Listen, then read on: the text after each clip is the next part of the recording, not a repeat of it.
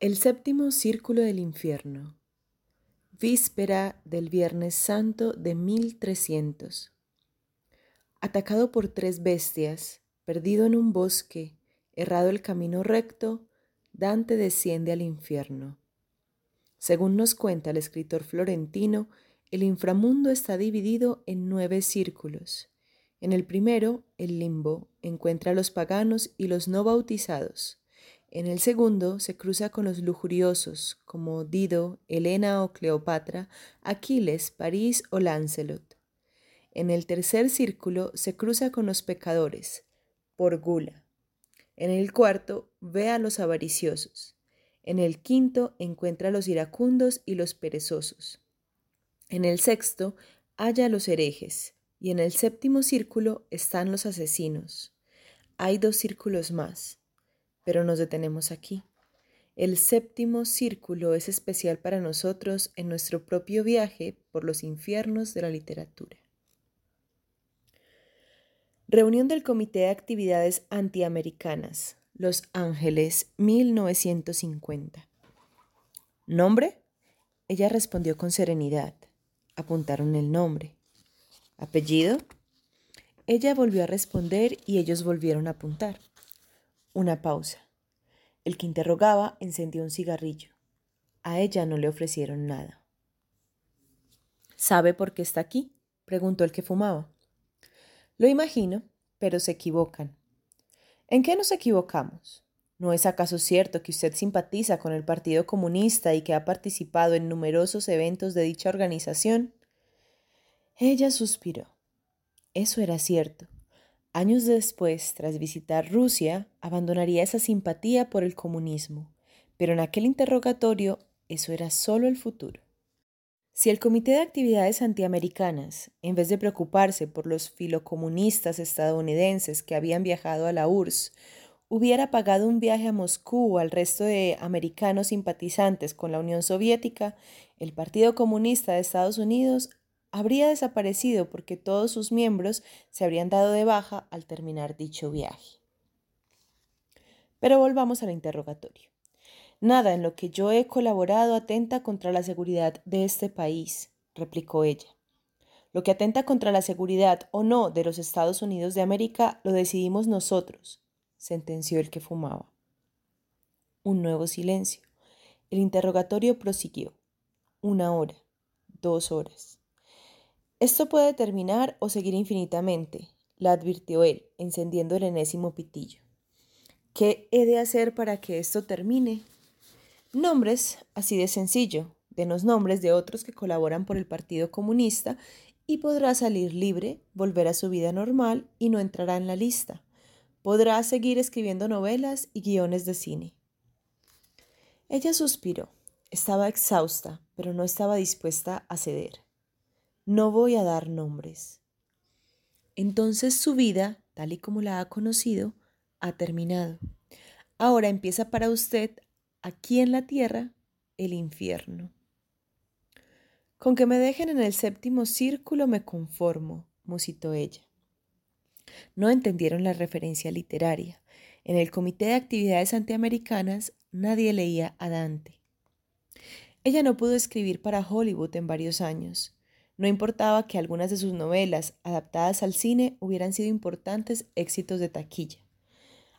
A finales de los 50, no obstante, el Comité de Actividades Antiamericanas pierde influencia en el control de la cultura de Estados Unidos en paralelo con la pérdida de apoyos al senador McCarthy en su casa de brujas. Las listas negras se diluyen. Acaban los 50. Empieza una nueva década, en, 1961, la 20th Century Fox le ofrece un contrato a nuestra escritora de 150 mil dólares por uno de sus guiones, algo original, no publicado como novela. Ella escribe Illicit. Se trata de una historia, como todos sus relatos, centrada en una lucha solitaria de una mujer con enorme personalidad en un mundo dominado por los hombres. En el relato nos presenta a una protagonista hermosa que se casa con un adinerado hombre de negocios sin escrúpulos. Este no duda en emplear cualquier método para conseguir firmar un contrato y ampliar su riqueza negociando con otros empresarios dentro y fuera de Estados Unidos. El hombre desarrolla una técnica especial, fuerza a que su mujer se haga pasar por ser solo su secretaria.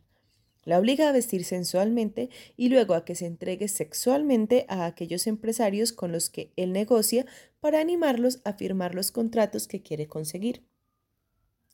Un día, uno de los empresarios que se sienten atraídos por la joven mujer averigua que ella es en realidad la esposa del hombre con el que está negociando y abandona el romance, pero en realidad este empresario se ha quedado prendado de ella. Todo esto ocurre en Grecia. El hombre de negocios griego, muy enamorado, vuelve a por ella a Estados Unidos. Es rico y poderoso, tanto como el marido, solo que la trata infinitamente mejor y la mujer, al final, se va con el hombre que la trata con respeto y afecto. Final feliz y con moraleja. La historia lo tenía todo.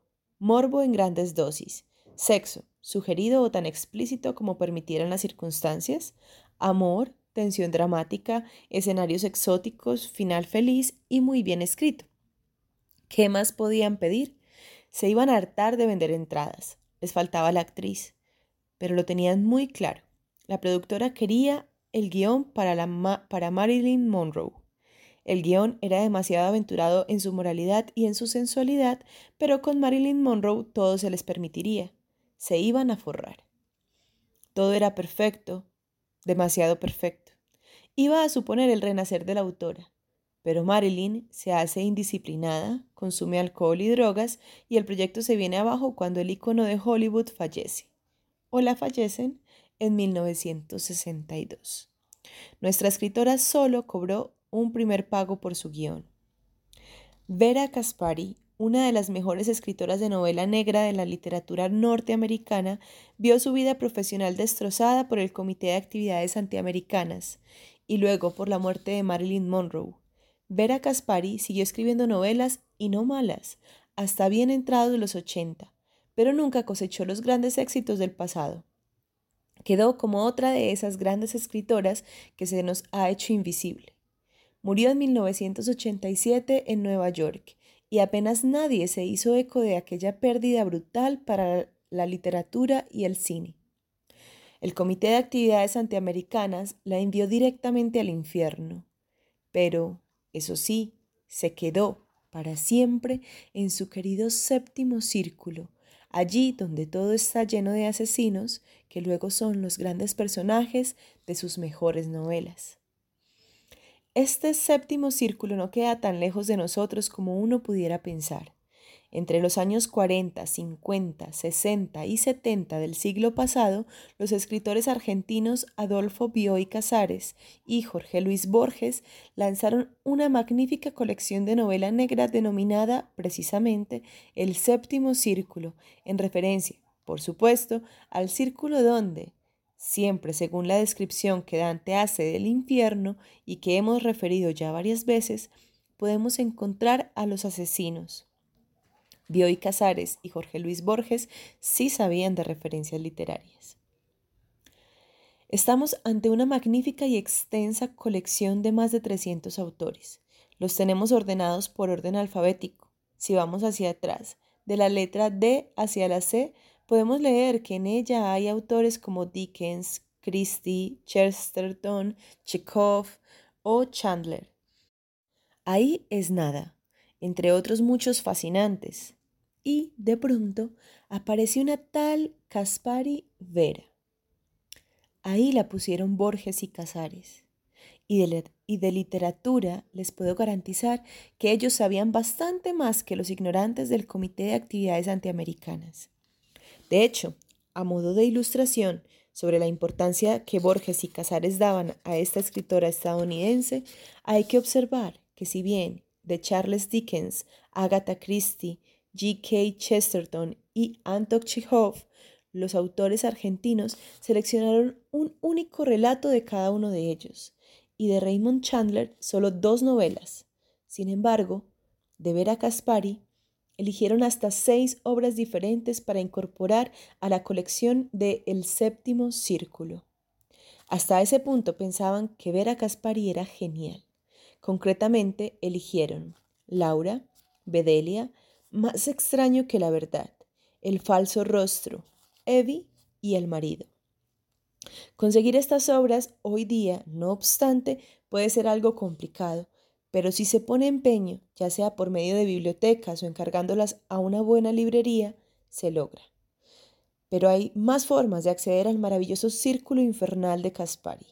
No todos los infiernos son malos. Existen tres DVD que se pueden conseguir con relativa facilidad en tiendas especializadas de cine clásico. The Blue Gardenia, de Fritz Lang, basada por supuesto en una obra de Caspari.